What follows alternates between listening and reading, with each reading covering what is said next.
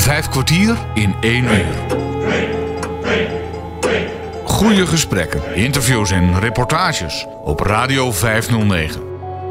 Met gastheren Bas Barendrecht en André van Kwaabegen. Hallo en welkom bij Vijf kwartier in een uur. Vandaag ontmoet Bas in Apeldoorn de eigenaren van de Cognac Teek. De Cognac Teek is een slijterij dat zich vooral richt op de sterkere dranken, zoals, en de naam zegt het al, cognac, maar ook whisky en rum. Straks hoor je nog even kort mede-eigenaar Erik de Leest, maar Bas laat vooral en eerst spraakwaterval Harold van der Werf aan het woord. Ik ben uh, geboren en getogen hier in Apeldoorn in uh, 1968. Mijn uh, mede-vennoot, firmant Erik, is ook in Apeldoorn geboren. We kennen elkaar vanaf de lagere school. En we delen een passie voor wat lekkere dranken, cognac, whisky en dat soort zaken. Daar hebben we elkaar in gevonden. Ehm, we hebben deze zaak nu 3,5 jaar, maar er zit natuurlijk heel veel uh, voor voordat ik uh, deze stap heb gemaakt. Mijn lagere school heb ik gedaan in Apeldoorn Zuid, uh, het Kompas. Daarna naar de middelbare school, het VWO, het Mirtus College. Bestaat helaas niet meer. Is destijds gefuseerd met de Vissermavo, dat heet nou de Heemgaard. nooit een reunie meegemaakt bij de Heemgaard, dus dat is wel jammer. Ehm, toen ik 17 was, wist ik niet, uh, was, wist ik niet wat ik wilde worden, om het zo maar eens te zeggen. Gesprek gehad met uh, meneer Verwerda, de, de studiedecaan. En hij heeft toen uh, de wereld in twee gebroken van Harold, wil je iets technisch, wil je het niet technisch? Nou, iedereen die me kent zal meteen zeggen niet technisch. Nou, dat klopt. commercieel, niet commercieel, mag wel commercieel. contact met mensen zonder contact, nou, mag wel met. Zo stelde hij steeds vragen. En daar kwam, achter, kwam hij achter dat ik uh, toerisme wel heel leuk zou vinden. Ik zeg toerisme, hij zegt ja, toerisme vind jij leuk. Ik zeg oké. Hij zegt er zijn twee opleidingen. Uh, net gestart het NWJT in Breda, Nederlands Wetenschappelijk Instituut voor Toerisme en Recreatie. Uh, sorry, die bestond al 20 jaar en net gestart in Tilburg was vrije tijdwetenschappen.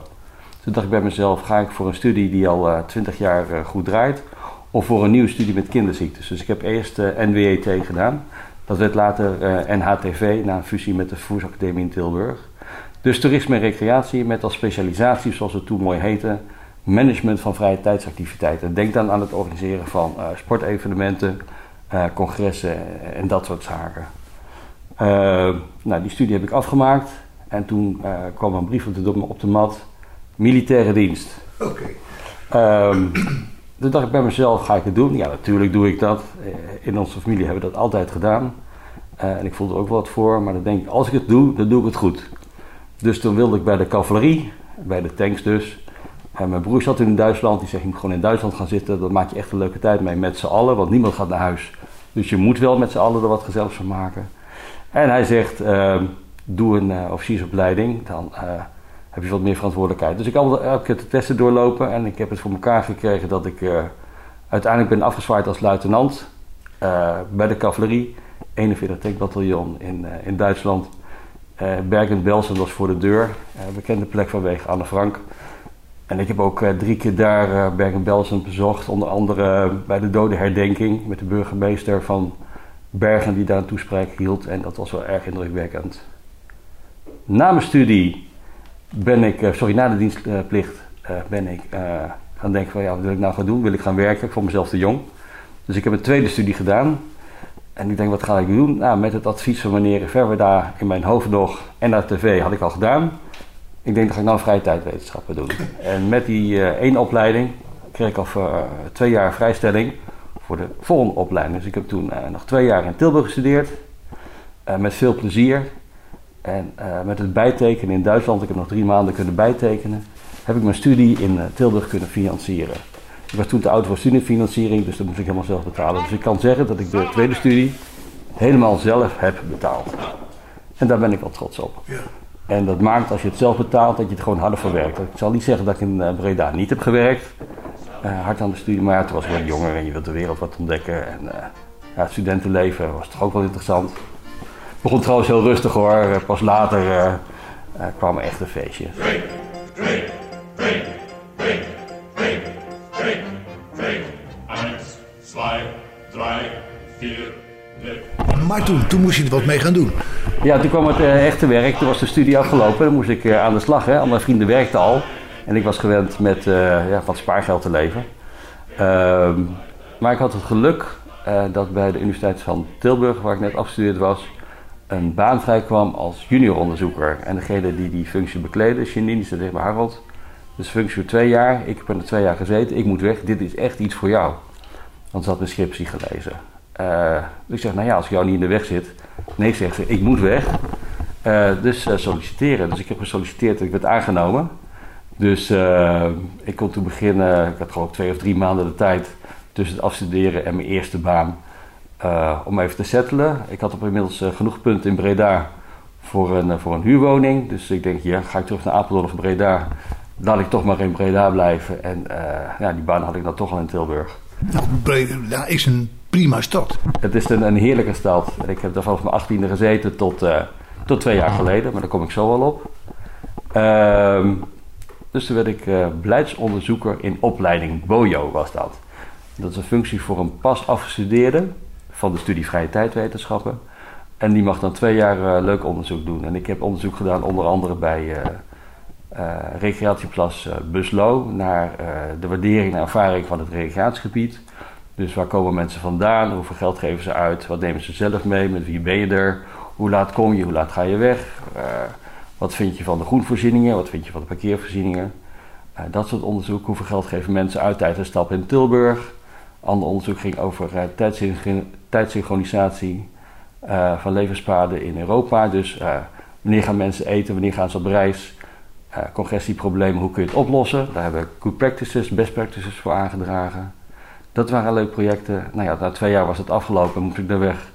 Moest ik plaatsmaken voor de volgende. Uh, zojuist afgestudeerde. Erg jammer, maar ik wist het van tevoren, dus niet zeuren. Maar mijn professor zei destijds: Ja, Harold, als jij het onderzoek leuk vindt.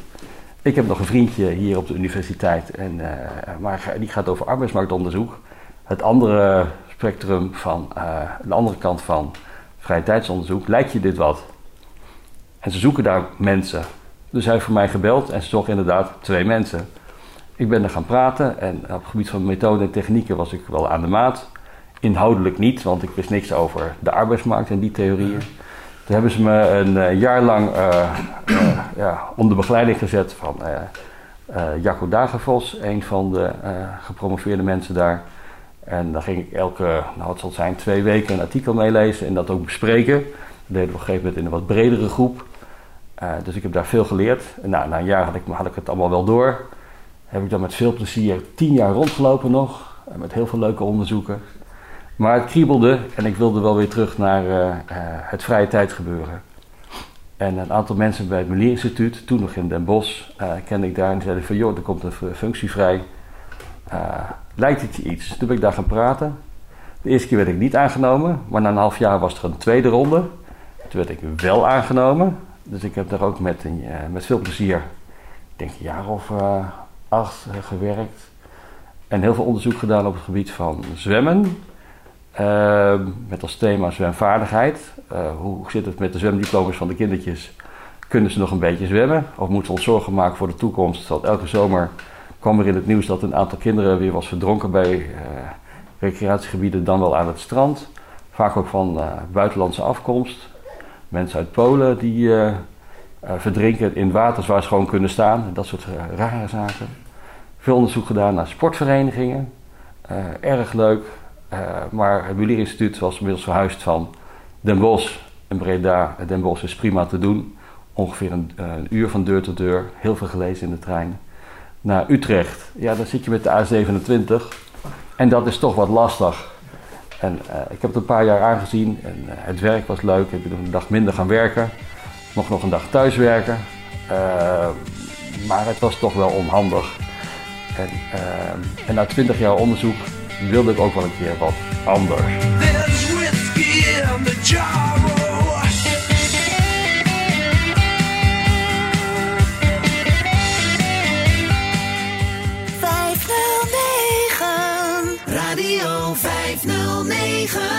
Wat ben ik toen gaan doen? Ja, om me heen gaan kijken.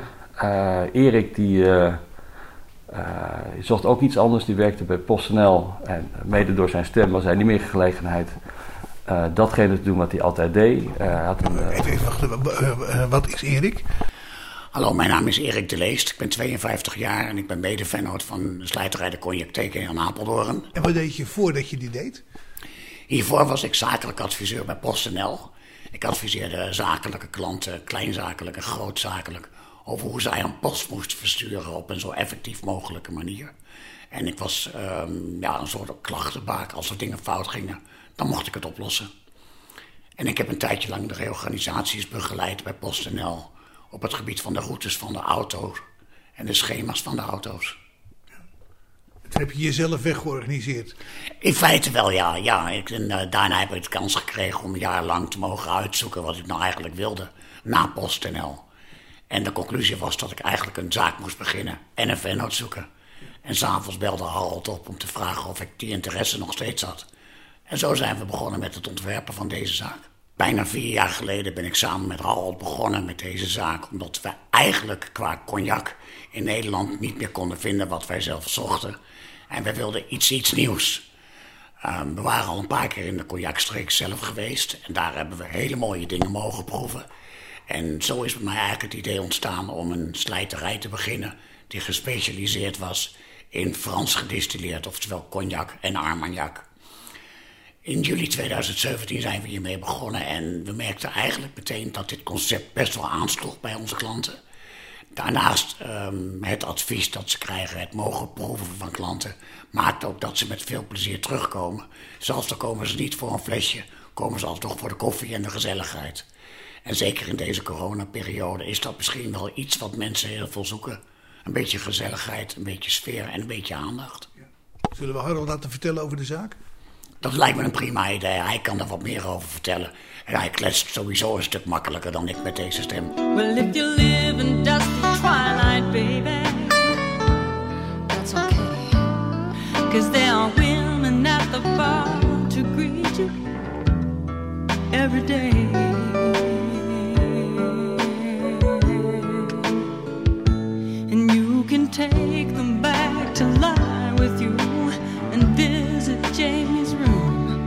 They can never take the pain away or brighten all the gloom. And if your hands are clenched in sorrow, may it help you ease your pain.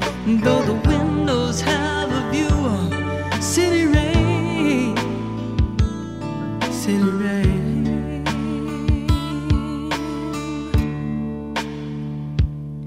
Well, if you walk in constant sorrow you cry for me, and if you're hit with painful memories, maybe then you'll see.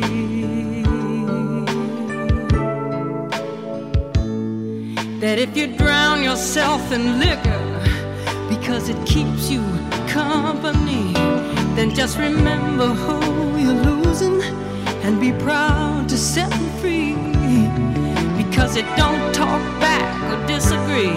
It just makes you see so hazily. But in the morning light your life is scattered with the wind. Scattered with the wind.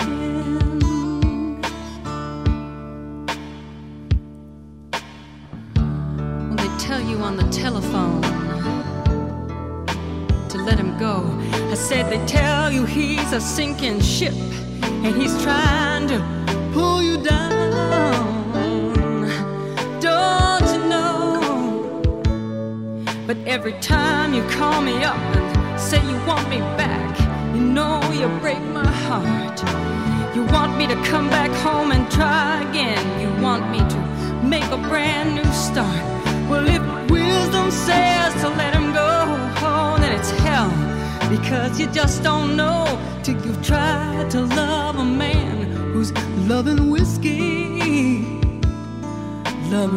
loving whiskey.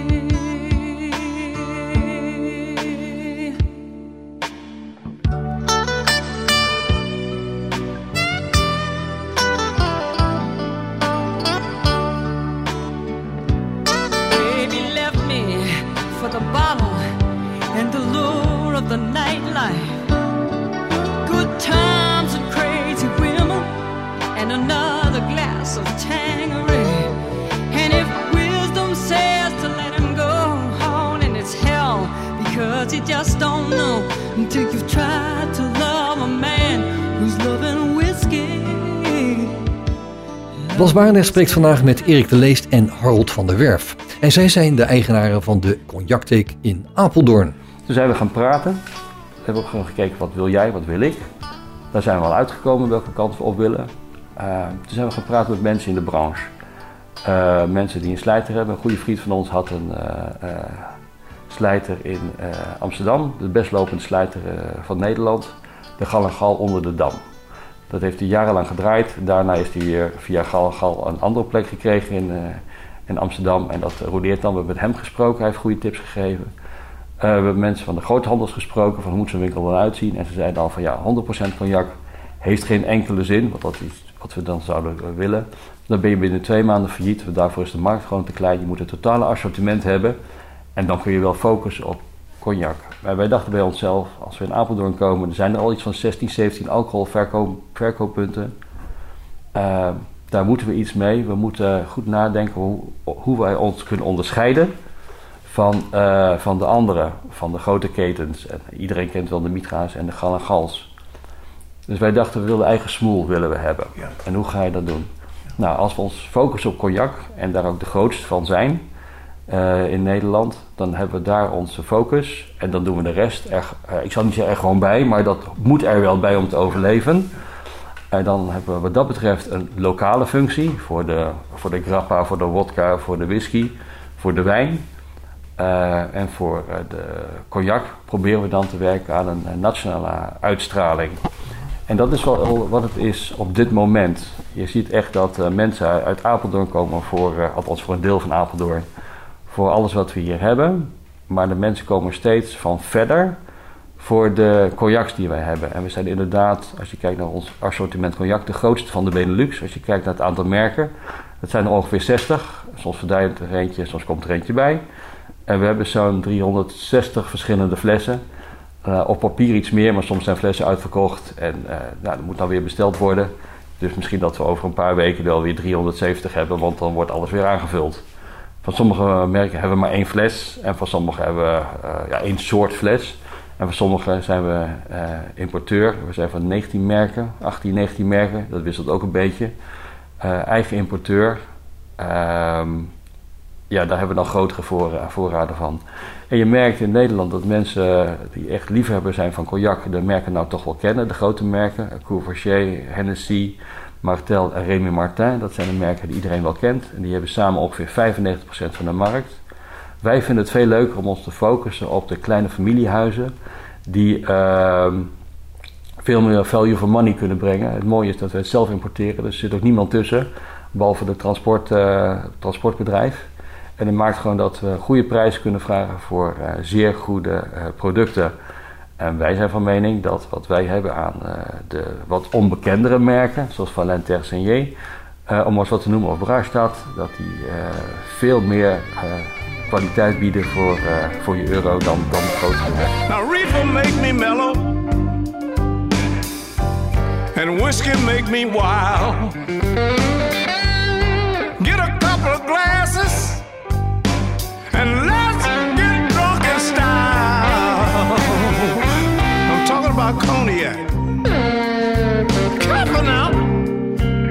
it sneaks up on you strong.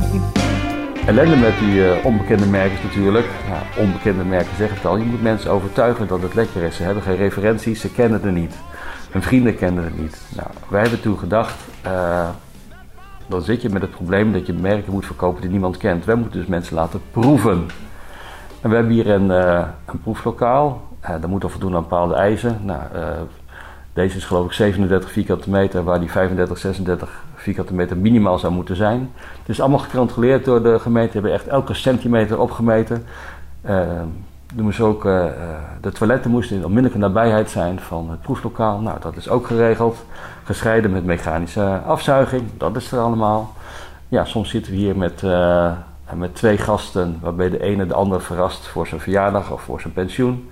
Die krijgen alle aandacht voor ons. En soms zitten we hier met, uh, ja, het record is 27 mensen, dat is dan iets knusser. En dan is het heel gezellig. En normaal gesproken is het zo, uh, als het weer kan, hoop ik dat we het weer binnenkort gaan mogen doen Dat we om kwart over zeven op vrijdagavond meestal de inloop hebben. Dan gaan mensen verzamelen. Om half elf geef ik een lel aan de bel. Dan gaan we naar achteren, naar het proeflokaal. Uh, dan vertel ik iets over de dranken. De ene keer is het whisky, dan is het weer cognac, dan is het rum. Uh, we zorgen voor een klein hapje. Erik doet meestal de avond uh, van tevoren de foodpairing. En die gaat dan nadenken, nou hier hoort een stukje melkchocolade bij, hier hoort een stukje kaas bij, hier hoort een stukje ham bij. En dan gaan we in de straat ook shoppen. Ik krijg van Erik een boodschappenlijstje. Erik is veel handiger in de foodpairing dan ik. Ik ben een barbaar die alles met alles lekker vindt. Nee, zegt Erik, hier komen bepaalde vanilletonen echt naar boven. Die moeten ondersteund worden. Hier moet dus een stukje fudge bij, zodat je de vanilletonen nog mooier proeft. Dus ik vertel dan altijd tegen de mensen, ja, bij glas 1 hoort de fudge. En je neemt eerst een uh, nipje, je geniet van je whisky bijvoorbeeld. Je neemt daarna een hapje van je fudge en je neemt dan nog een slokje van je whisky. En dan, uh, als het goed is, volgens de wet van Erik, moeten die vanilletonen nog prominenter naar voren komen. En meestal heeft hij dat de ride on the mark, dat mensen zeggen: ja, ja, dit is, beleefd toch, uh, dit is toch wel anders, dit is toch wel lekker. Ja, bij het volgende hoort bijvoorbeeld dan weer een hammetje. en we zoeken de samenwerking in de straat. Dus de hammetjes, ook soms ook de spareribs bij de rum, altijd een succesnummer. Die komen van keurslagen Loutershoots. als we onze kaarsjes willen hebben, gaan we doorgaans naar Marcel's Kaas hier in de straat. Uh, voor chocola biologisch gaan we naar Grimsel. Uh, en tegenwoordig uh, hebben we ook shortbread, wat met de hand wordt gemaakt door Daan van Royal Daan hier in de straat.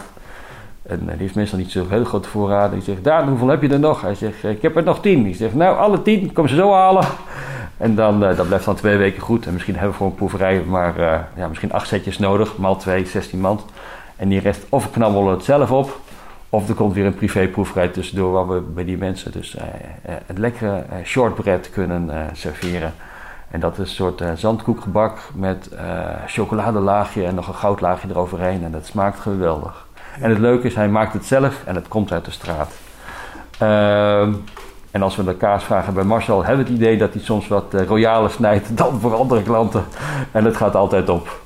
En uh, we vragen wel eens van Marcel, uh, zorg even voor vlaggetjes, dat we ook een blokje kaas kunnen serveren met jouw vlaggetje erop, dat mensen weten waar het vandaan komt. En hij zegt ook wel eens van ja, dat, dat merk ik gewoon als we een grote groep hebben gehad en we hebben bijvoorbeeld uh, Blue bij de port gedaan, dat hij, uh, die weet daarna wat, wat vaker Shopshire Blue verkoopt dan normaal. En ik denk dat dat de reden is dat hij ook plezier heeft dat we bij hem de kaas vandaan halen, dat hij ons af en toe wat mat met een extra plakje. Uh, en hetzelfde met louter shoots. Die snijden ook royaal. En als ze dan een tapasplankje vragen. Met wat hammetjes. En een prachtige hoofdvlieger is de Saltufo. Dat is een truffelsalami met parmezaanse kaas. En dat is een bolletje. Nou, zij gaan het dan in schijfjes voor ons snijden. En ja, die doet het geweldig. Als we die niet hebben, is de proeverij eigenlijk niet compleet. Dus we hebben al, altijd onze favorieten bij de proeverij. the crossroads there's whiskey and beer.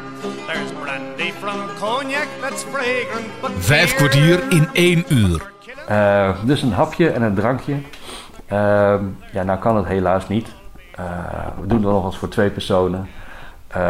Maar, maar die grote groepen waar je, waar je wel wat aan verdient, niet zozeer aan de proeverij zelf, maar aan de drank die ze daarna kopen, daar zit wel gouden handel in. mensen vinden het gezellig. Nou, als we om kwart over zeven, half acht beginnen, duurt het meestal tot tien uur, half elf. Afhankelijk van het aantal glaasjes, zes tot acht.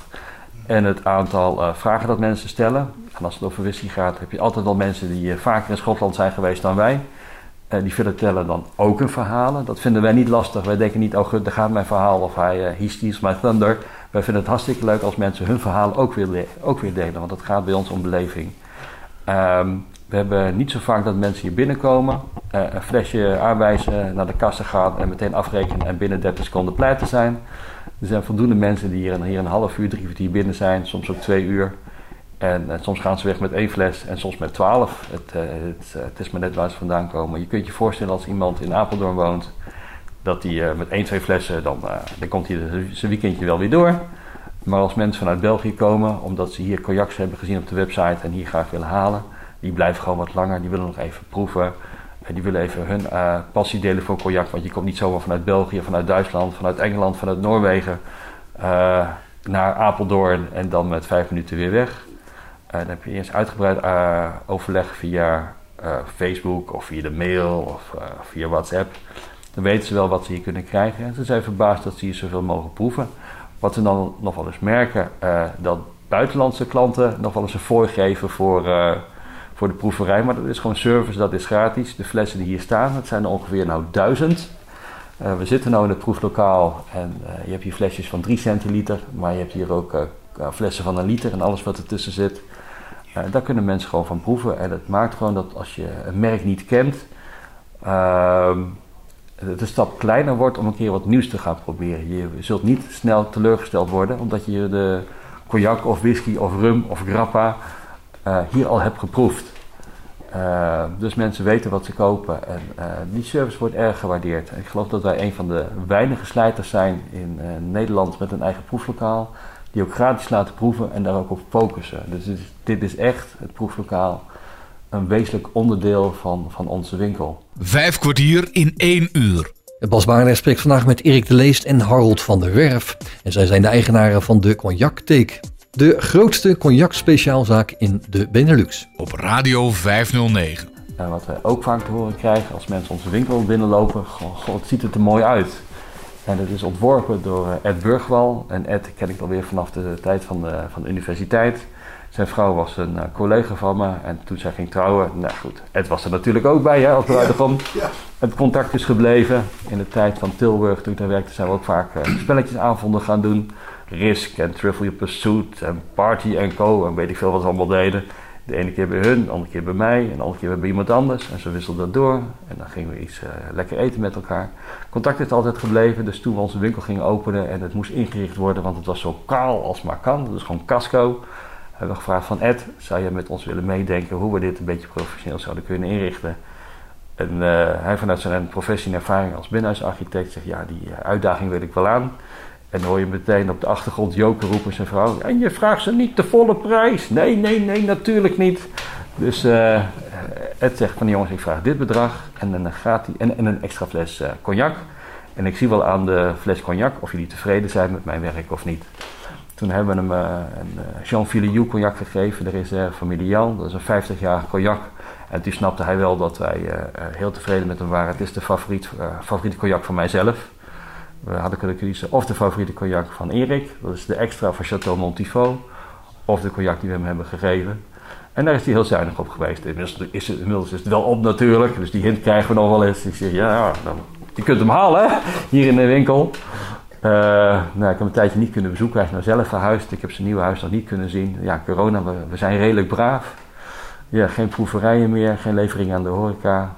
Uh, maar we hebben gelukkig uh, de zegen gehad dat wij altijd open hebben mogen blijven. Als je kijkt in de Koninginnelaan, dan is het een tijdje heel erg rustig geweest met uh, winkels die niet open hebben mogen zijn. Zoals onze buurvrouw Easy Apeldoorn, dameskleding. En dan mis je toch wel de gezelligheid en aanspraak, ook, ook met je buren. daar mag nou weer gewoon gewinkeld worden op, op afspraak, maar we hebben altijd open mogen blijven. In het begin van de coronaperiode was het zo dat we. Uh, ja, Nederland ging op slot. Je merkte dat uh, op de wegen. Als ik dan drank ging ophalen of wegbrengen, dus kwam ik niemand tegen op de, op de weg.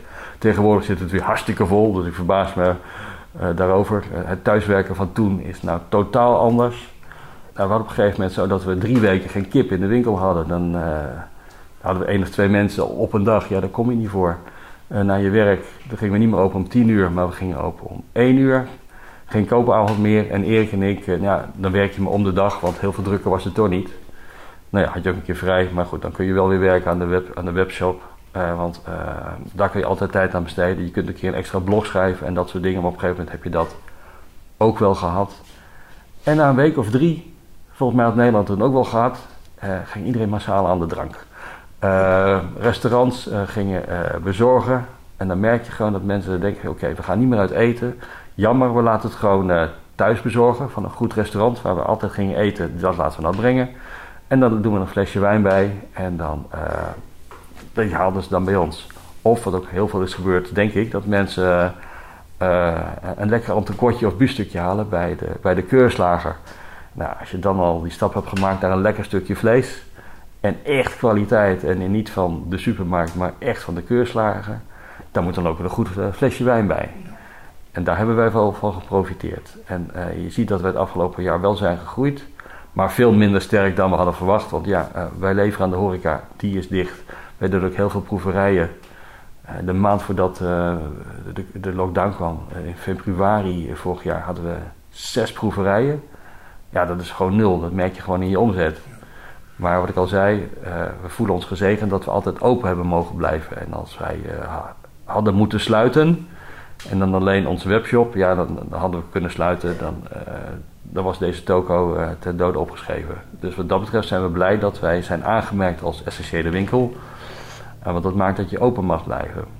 En we hebben voor de grap, gek aan een aantal collega's of aantal klanten ook gevraagd van... joh, vind je ons essentieel?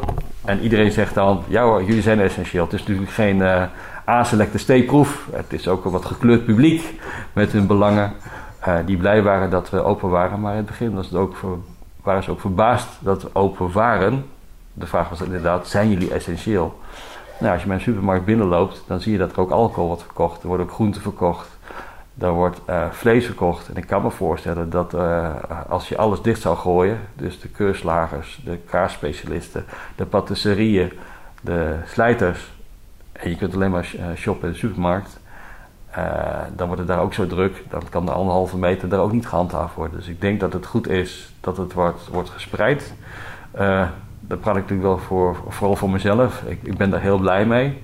Maar uh, ja, tel je zegeningen. Drink, let the toast start.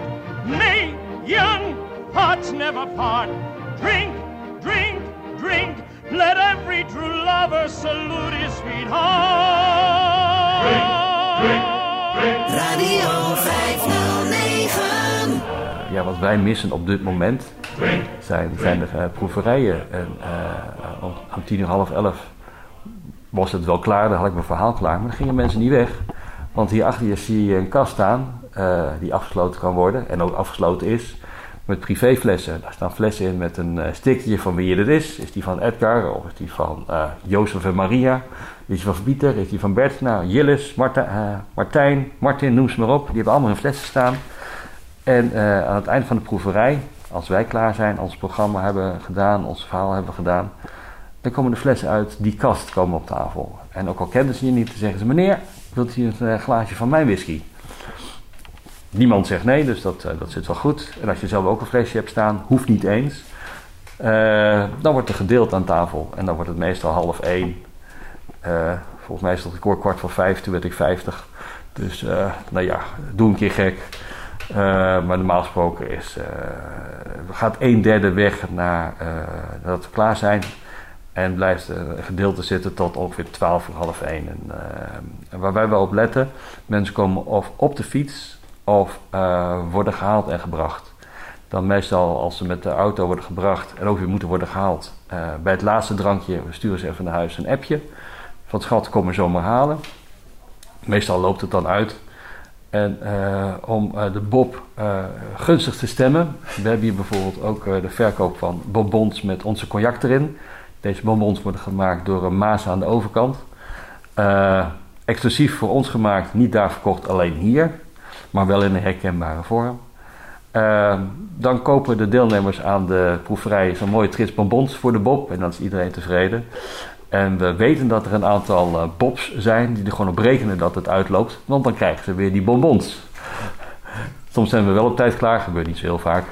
En dan worden er ook geen bonbons gegeven. En dan zijn de mensen toch wel uh, zwaar teleurgesteld als ze de deelnemer weer gaan ophalen. We hebben ook een klant gehad die even heeft gezegd: jongens, ik ga even minder sporten voor de gezond, of minder drinken voor de gezondheid, wat meer sporten, wat gezonder leven. Maar die kwam nog regelmatig hier omdat zijn vrouw en kinderen de bonbons misten. Ja, ja. Dus we blijven elkaar toch zien. ja, de geweldige bonbons van Mazen. Dat is ook wel leuk. We verkopen dus die bonbons. Erik is toen we pas begonnen gewoon de straat in gegaan. En die is naar Maasen gegaan. Die zegt: Jullie maken mooie bonbons met port erin, en sherry en whisky en licor, licor 40 tres. We hebben cognac.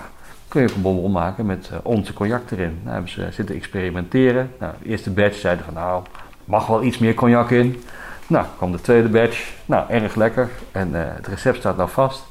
En op een gegeven moment hadden ze een bonbon, hadden ze niet in onze standaard één kleur, maar in twee kleuren gemaakt. En toen zeiden we van, god, dit ziet er ook wel gezellig uit. Kun je ze voortaan uh, in twee kleuren spuiten. Dus je hebt nou een bonbon met twee kleurtjes. De alcohol is ongeveer uh, 0%, dus kinderen mogen die bonbons ook eten. Maar de samenwerking met, met Maas is dan erg leuk. We zijn naar uh, gegaan en gezegd van... joh, jullie zijn keurslager, we hebben hier een cognac. Kun je een droge worst maken met onze cognac? Nou, dat is ook gebeurd. Dus we hebben hier ook een, een droge worst uh, met onze cognac erin. Erik is ook naar Brouwer gegaan met de vraag van... joh, kun je cognac-ijs maken? Nou, dat is toch iets lastiger... Uh, omdat alcohol niet zo makkelijk smelt. En uh, misschien dat er in de toekomst nog iets verzonnen kan worden. Maar op dit moment is het nog geen cognac-ijs. Misschien ooit wel. En zo vinden we het leuk om te samenwerken met de mensen in de, in de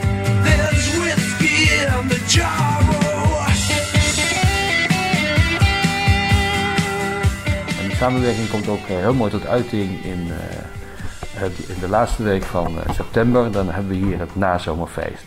En de laatste zaterdag van september zet elke ondernemer in de straat zijn beste bandje voor. Dan zijn er springkussens, dan is live muziek, uh, modeshows bij uh, Easy hiernaast. de dames van Lingerie, die hebben de modeshow. de barbierkapper die knipt buiten op straat met muziek erbij. Nou, we hebben natuurlijk onze drankjes buiten staan, wij schenken gratis. Voorheen kwam de man van Nobeltje altijd langs. En Nobeltje is een soort liqueur gebaseerd, ja, gebaseerd op rum. En dan verkopen we op één dag iets van die 80 van die flessen of zo. En destijds was de regel, als je een x aantal flessen verkocht... dan kreeg je een gratis overnachting op Ameland in het hotel van Nobel.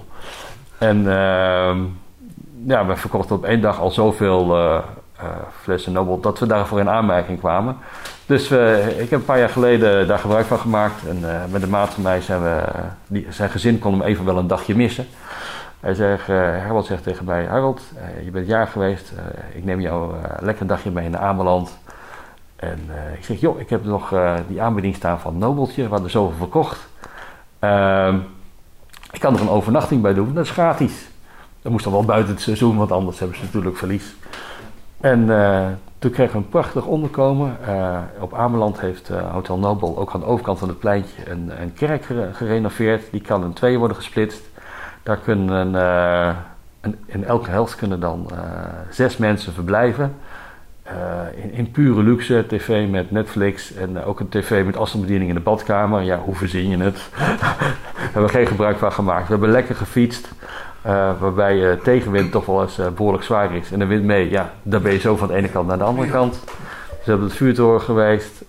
Herman ging vroeger vaak naar Bosfontein, een bungalowpark, want zijn vader was daar de directeur van. Daar zijn we nog even overheen gefietst. Jeugdherinneringen voor hem. we hebben lekker gegeten. ik drink drie tot vijf biertjes per jaar. Ik ben niet zo'n bierdrinker.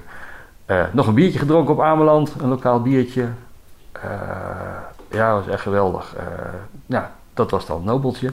En mensen bij het nazomerfeest komen er langs. En meneer, wilt u proeven? Nee, nee, nee. Nou, toch maar wel. En uh, omdat mensen binnenkomen oh, langskomen van meneer, ik protesteer. Dit is uh, Nobeltje en het mag alleen verkocht worden op Ameland. Ja meneer, dat is niet uh, meer het geval. Dat was vroeger zo, maar hier staat een man van Nobel. Ja. Erwin Perdok. Die komt hier speciaal om zijn merk te promoten. En toch protesteer ik. Oh ja. ja, die waren niet blij. En, uh, ja, een paar mensen. De meeste mensen vinden het leuk. Die kennen dan Nobeltje wel van een vakantie op Ameland. En uh, goh, wat leuk. Ja, ik ben zoveel jaar geleden geweest op Ameland. Daar kocht ik altijd daar. Oh, is het nou hier te krijgen? Goed dat ik het weet. Dus een festival heeft ook dan effecten. Mensen weten dat je de drank hebt. En uh, ja, ze mogen het gratis proeven. En hebben dan een vast adresje voor die drank. En dat is nog steeds zo dat mensen voor Nobeltje speciaal naar onze zaak komen, want ja, die het ook na zomerfeest. Look here, ain't it smooth?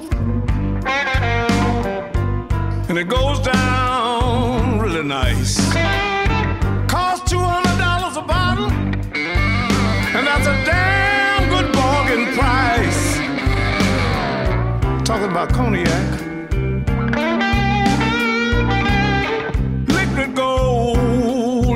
In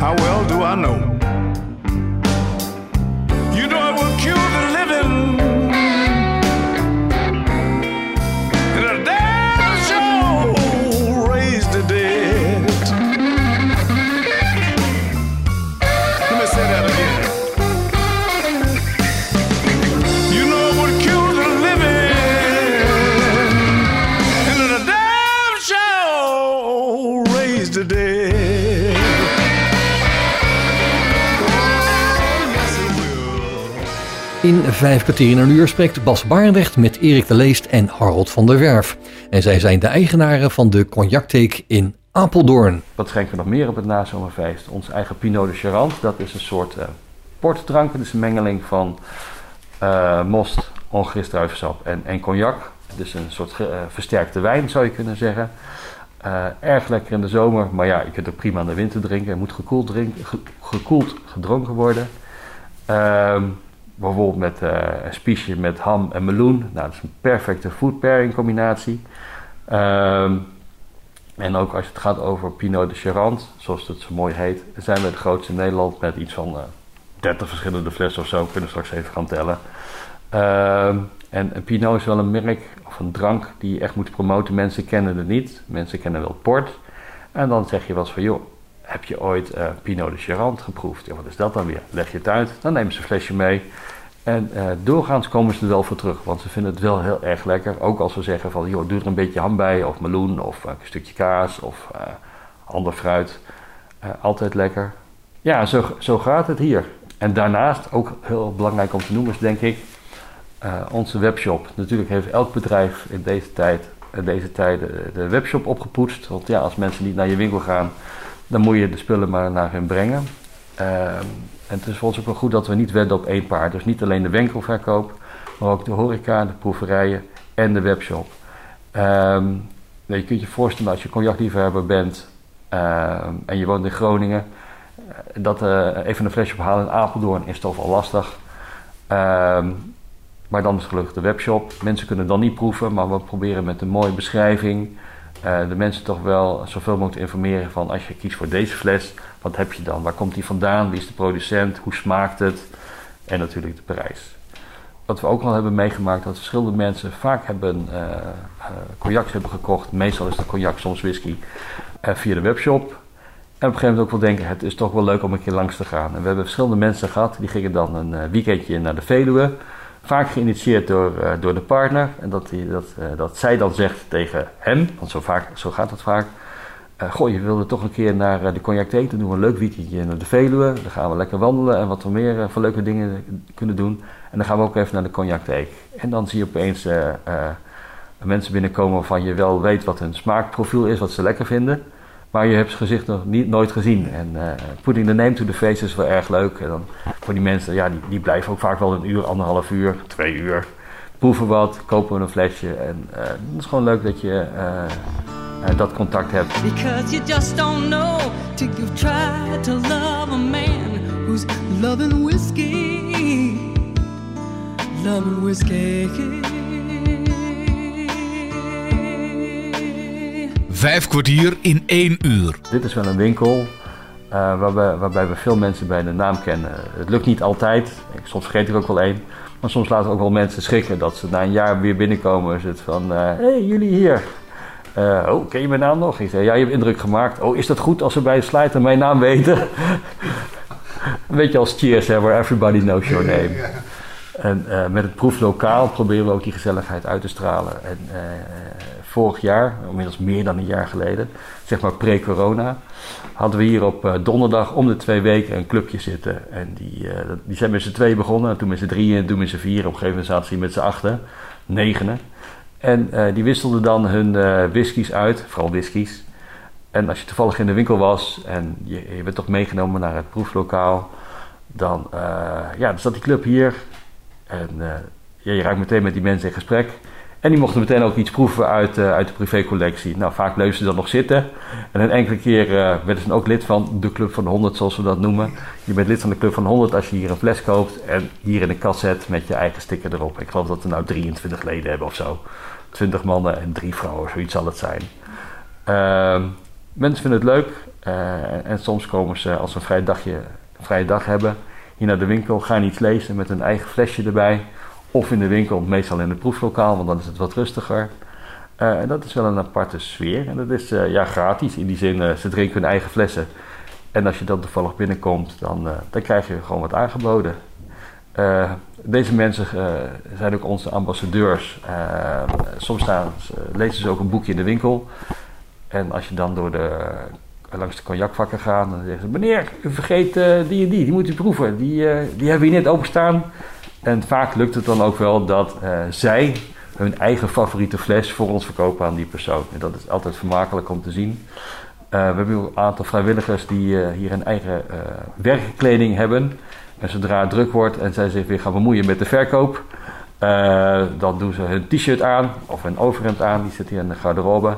En dan helpen ze in de winkel en dat doen ze heel gratis. En wat we dan ook wel eens doen aan het eind van de dag, dan als we goed hebben verkocht, ja, maakt trouwens niet uit, dan uh, sluiten we af met een uh, lekkere portie Chinees of pizza hier aan de overkant, natuurlijk allemaal uit de straat gehaald. bij Pizza Palace de pizza's of de shawarma en bij Happy Garden de Chinees. Nou, delen we de kosten of wij betalen dat we een goede dag hebben gehad. Afhankelijk van hoe de vrijwilligers, de, onze ambassadeurs zich hebben ingezet. Maken we een leuke avond van. Ja, dat is uh, tegenwoordig ook minder. Hè? De, de, uh, ja, moet je dan het braafste jongetje van de klas zijn? Ja, uh, liever wel, want als hier iemand binnenkomt en we zijn niet met z'n allen aan het eten, dat werkt gewoon niet. met z'n vieren kan nog wel, want dan, ja, thuis zit ik met z'n vieren en zitten we in alle uithoeken hier. Ehm, maar dat, dat missen we wel, die gezelligheid. Want dit is een, een zaak waarbij gezelligheid toch wel erg voorop staat. We schenken heel veel drank. Maar de meest geschonken drank is en blijft hier koffie. At the pub on the crossroads, there's whiskey and beer. There's brandy from cognac that's fragrant but dear. En we hebben een, uh, een, uh, een taxichauffeur, die komt hier vaak met, uh, met de pauze even langs, haalt hij een bakkie, kletst even wat, kan even rustig naar het toilet. en dan gaat hij weer verder met zijn route. En als hij vrij heeft en heeft even, even, heeft even niks te doen thuis, dan komt hier ook helpen als het druk is. En als het niet druk is, dan, ja, dan kletst hij gewoon even wat, onze Martin. En vaak is afgesproken dat zijn whiskymaat Jillis ook even langskomt. Nou, dan komt uh, Jillis vrouw Joke aan het eind van de dag die twee even ophalen en weer uh, brengt Martin ook even weer thuis. hier ontstaan ook vriendschappen. En uh, nou, dat is leuk om te zien. En we zijn gezegend met deze mensen. Want toen wij het proeflokaal gingen her herinrichten, hebben ze echt heel goed geholpen. Wij kregen bijvoorbeeld een telefoontje van: joh, in, in Groningen is er een slijter die gaat stoppen en die moet zijn kasten nog kwijt. Als je nieuwe kast wil hebben voor je proeflokaal, moet je hem nou bellen. Dus ik gebeld op vrijdag naar Hein Post in Groningen. En die zegt, ja, ik moet er vanaf. Dit is de prijs. Nou, ga een beetje onderhandelen. En op een gegeven moment kom je er wel uit. En hij moest het maandag leeg opleveren, zijn zaak. Dus op maandag is een van zijn medewerkers twee keer gaan rijden. Van Groningen naar Apeldoorn. Nou, de kasten zijn die keurig netjes afgeleverd. En onze vrijwilligers hebben gewoon s'avonds uh, alle kasten op een plaats gezet in twee dagen. En nou, eerst een paar kasten tegen de wand. Daarna netjes opgesteld. Uh, maar dat ging niet in één keer. Maar wat ik wel had kunnen doen, we is alle flessen uit de bestaande kasten gehaald. Uh, een aantal flessen op een aantal kasten op de juiste plek gezet. Die jongens hebben dat gedaan. En uh, nou, s'avonds uh, tussen 12 en 2 ben ik hier aan de slag gegaan. Alle flessen weer uit de oude kasten in de nieuwe kasten gezet. Nou, er kwamen weer kasten vrij. Die hebben ze dan de dag daarna weer op een plek gezet. Dan ging ik weer tot drie uur door. En ze hebben in in twee dagen het proeflokaal totaal opnieuw ingericht. Uh, de jongens hebben een erge gereedschap mee. Uh, ook voor hebben we het ingericht, opnieuw met de familie Walraven. Die hebben we geholpen met de inrichting van het kookeiland. Ja, hoe zit je dan de kasten neer? Iets naar links, iets naar rechts. Oh, zo staat het goed. Uh, staat het goed? Ja, we zijn hier over eens, zo staat hij goed. Nou, inrichten. alles weer op de plek, even poetsen. Christine was hier en zei: Harold, je, je, maakt het helemaal verkeerd schoon. Je doet het alleen aan de onderkant. Je moet ook de zijkant en de bovenkant. Nou, als je het zo goed weet, doe het maar mooi zelf. Hup, zij weer met de eigen schoonmaakmiddelen en haar eigen doekjes. Nou, dat opgeeft hier ook wel. En uh, goed opletten. Dus we hebben alle kasten ook weer netjes schoongemaakt. En zo krijgen we hulp. En het is fijn dat als je zo'n grote verhuizing hebt of ingreep in je winkel, dat je dat niet met z'n tweeën hoeft te doen. Maar dat je gewoon hulp krijgt van een man of ja, 6, 7, 8, 9 mensen sjouwen wel en uh, vinden dat helemaal niet erg. Dit was Harold van der Werf van de Cognac Over twee weken zullen we weer terugkeren in Apeldoorn, omdat er nog heel wat te vertellen valt over de fijnere zaken van het leven. Ik bedank je mede namens Bas Barendrecht voor het luisteren. Heb je overigens nog vragen of opmerkingen of wil je zelf wel eens aan het woord komen? Dan kan je een mailtje sturen naar bas.radio509.nl Geniet van de rest van deze dag, blijf luisteren naar Radio 509 en tot een volgende keer. Vijf kwartier in één uur is een programma van Bas Barendrecht. Techniek André van Kwaabegen.